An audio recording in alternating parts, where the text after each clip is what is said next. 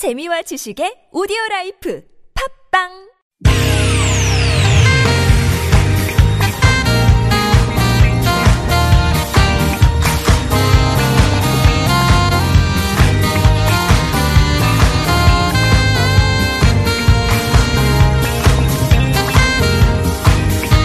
이유가 뭐지? 도대체 뭐 때문에? 세상만사 궁금한 이야기들 꼼꼼하게 살펴봅니다. 최진봉의 왜?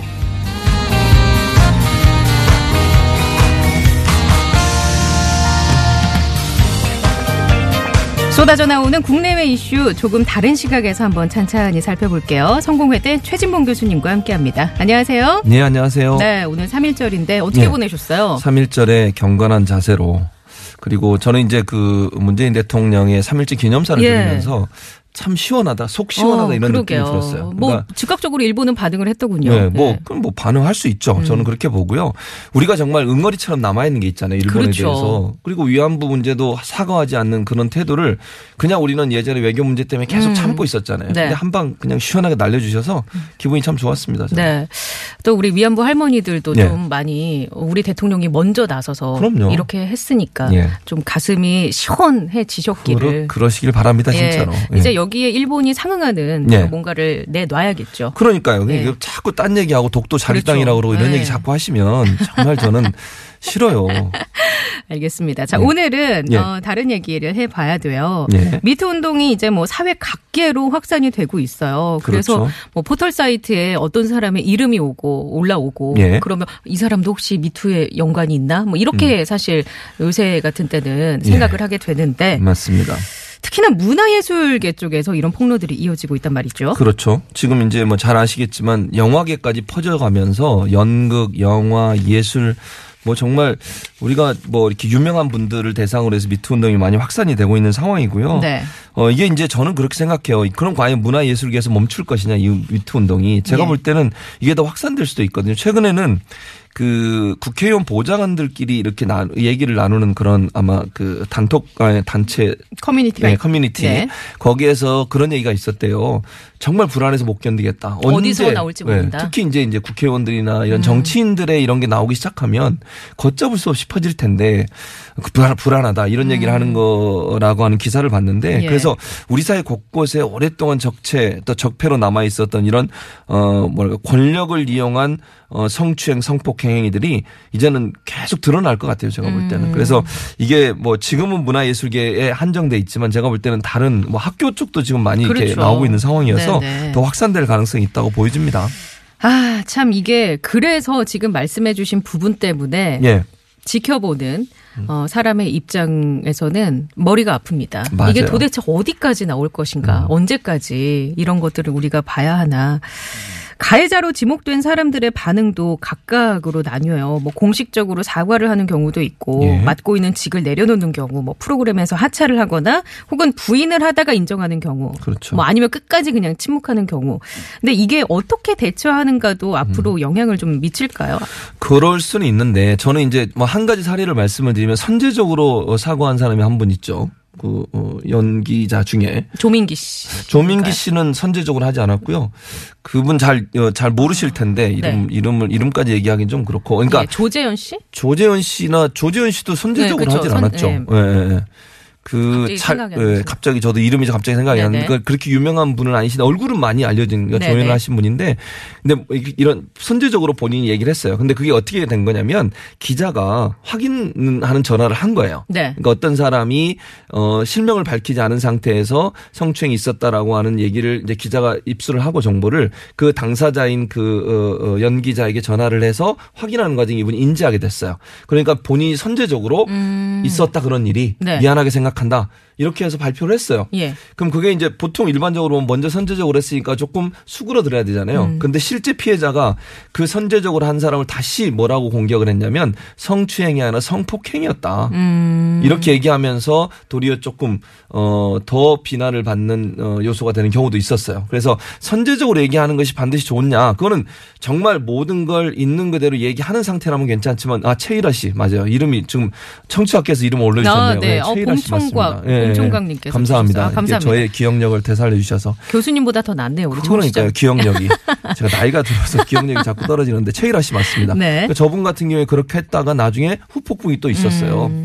그리고 이제 제일 안 좋은 케이스가 오달수 씨 같은 그렇죠. 케이스인데 네. 법적 대응하겠다 이런 얘기했잖아요. 네, 끝까지 사실 무근이고. 그래, 사실 무근이고 그러다가 엄지영 씨가 나와서 본인이 직접 출연해서 네, 인터뷰를 인터뷰 하고. 하고 나니까 그때 이제 그때서야 네. 사과를 하는 모습을 보여주면서 비난이 일어났고요.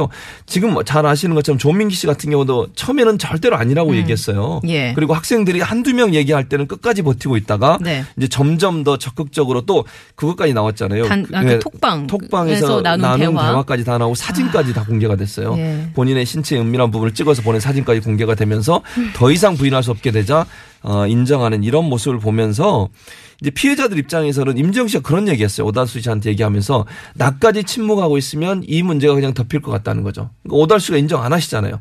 그러니까 결국 본인이 자기 실명을 공개하고 직접 방송에 나와서 인터뷰를 해서라도 그 잘못된 부분들을 바로잡겠다고 하는 모습을 보면서 피해자들이 이렇게까지 해야 가해자들이 나오는 이 잘못된 환경 상황이 음. 네. 너무 안타깝다는 생각이 들었습니다. 그래서 이번 주부터 이제 예. 경찰도 가해자에 대한 수사에 착수를 했어요. 예.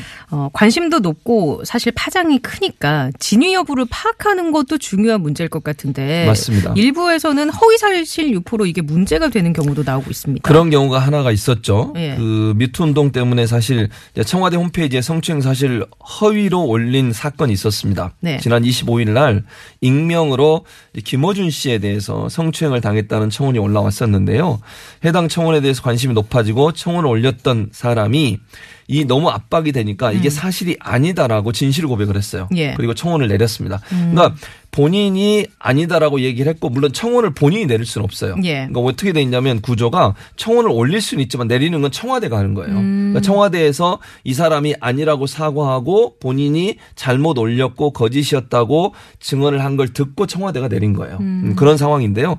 그러니까 결국 이제 이게 이런 경우가 어, 이제 뭐한 건이 생겼지만 이런 경우가 자꾸 생기면 생길수록 미투 운동의 본질이나 순수성이 자꾸 희석될 수 그렇죠. 있어요. 그러니까 이런 예. 일을 하시면 안 돼요.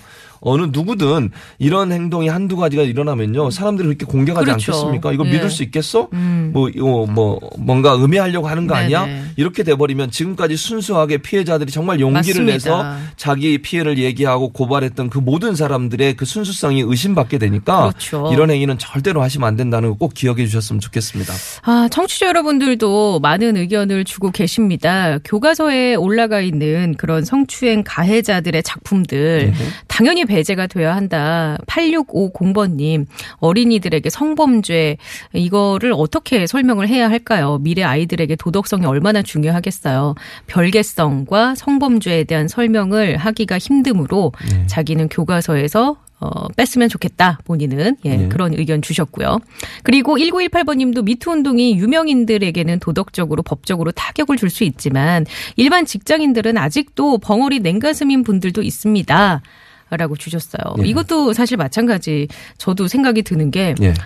일상생활에서 우리가 버젓이 자행되고 있는 그런 것들을 나도 당했어요라고 할 수가 약간 뭐랄까요. 그 유명인들이 아니기 때문에 예, 그렇죠. 뭘 위해서 해야 하나. 가해자를 뭐 어떻게 할 것인가.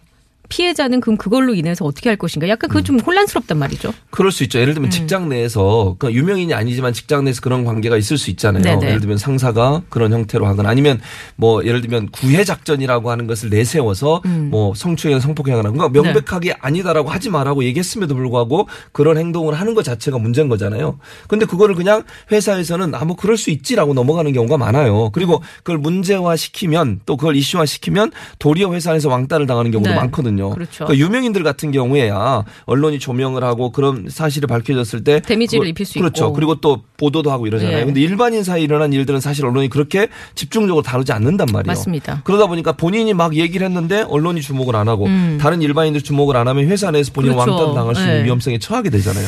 그러니까 말을 안 하게 되는 그냥 맞습니다. 참고 사는 음. 이런 일들이 일어나게 되는데 조직들 그러니까 회사든 아니면 공기업이나 일반 회사든 관계없이 조직의 어, 경영진 입장에서 이런 문제를 발본 세곤하고 그러나 이런 문제가 발생했을 때는 반드시 처벌한다고 하는 어떤 원칙을 세워주면 용기 있게 얘기할 사람이 많이 나오지 않겠어요? 네. 그런 부분들이 필요한 그런 상황이라고 볼 수 있겠습니다. 알겠습니다. 자, 잠시 후에 또 얘기 나눠보고요. 예. 3932번님께서, 아, 내일 아이들 새학기가 시작되는 날입니다. 직장맘인 제게는 겨울방학, 봄방학이 길게만 느껴졌는데, 아이들은 많이 쉬었는데도 아쉬운가 봐요. 라면서 노래 한 곡 선물해주고 싶습니다. 선영, 지영, 승현, 화이팅! 이렇게 주셨어요.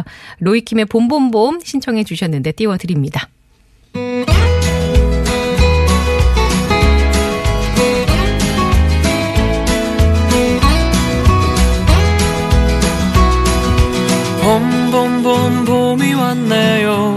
우리가 처음 만났던 그때 향기 그대로 네, 오늘 미투 운동에 관련해서 여러 가지 현안들을 좀 살펴보고 있는데요. 어, 그, 아까도 계속 말씀을 드렸습니다. 문학계의 거장 고은 시인, 또 네. 연극계의 대부로 불리는 이윤택 감독, 오태석 대표 의혹을 받고 있는데, 예. 이런 사람들의 작품을 교과서에 계속 실어야 되느냐, 예. 이런 의문에 대해서는 어떻게 보세요? 이건 이제 논란이 있어요. 그래서 지금 뭐 청취자분들 문자도 보면 찬반의 의견이 조금 팽팽하게 나오는 부분이 있거든요. 예.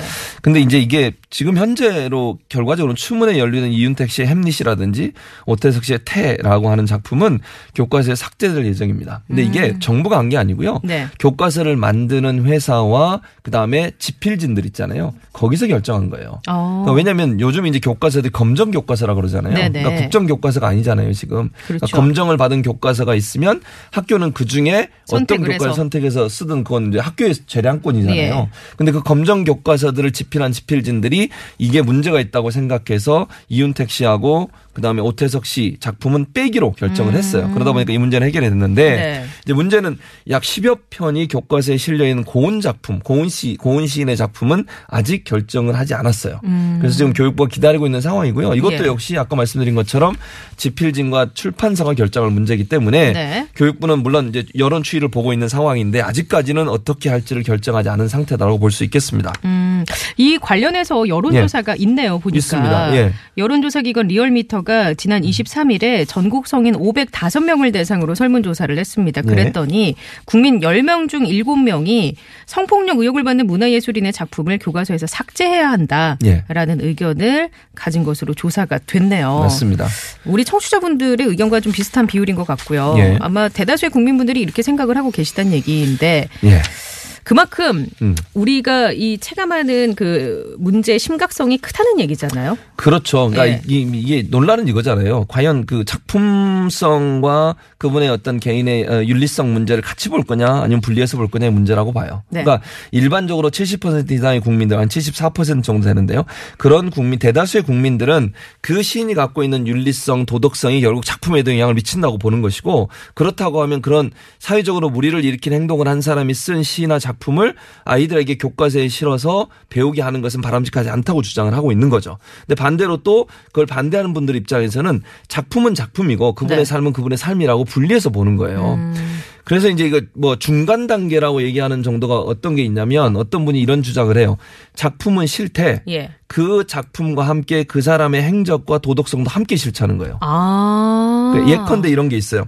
일제 시대 때 네. 친일 행적을 했던 서정주 예. 시인 같은 분 있잖아요. 네. 이런 분 같은 경우에 지금도 그 서정주 시인의 시는 어, 교과서에 실려 있어요. 예. 그런데 이분 같은 경우도 주장하는 분들이 이런 얘기를 하죠. 그분의 시 옆에 친일 행각도 같이 쓰자는 거예요. 음. 그러니까 배우는 학생들이 이분이 어떤 행동을 했고 어떤 나쁜 짓을 했는지도 보고 시도 보자. 뭐 이런 얘기인데 이것도 사실은 반대하는 분들의 입장에서는 받아들이기 힘들죠, 사실은. 그러니까 아예 윤리적인 부분, 그러니까 작품을 쓰는 작가가 삶을 어떻게 사느냐가 결국 작품에 그대로 묻어난다고 보고 있는 게 일반적으로 네, 네. 반대하는 분들의 생각이에요. 그리고 우리 어린 학생들은 그 시나 아니면 작품을 통해서 어, 의식도 어, 체계를 잡아가는 그렇죠. 것이고요. 또 세상을 보는 관점도 생기는 네. 것인데 그런 사회적으로 무리를 일으킨 사람이 쓴 작품을 통해서 그 속에 녹아 있는 그들의 윤리성이나 이런 부분들이 간접적으로 전달될 수 있다고 믿고 있기 때문에 반대를 하는 경향이 더 크다고 볼 수 있겠습니다. 그러면 예. 그 여부는 이제 교과서 집필진들이 어떻게 결정하느냐에 달려 있는 건가요? 그렇죠. 교과 집필진들이 어떻게 하느냐에 달려 있는데 네. 보통 이렇게 돼 있습니다.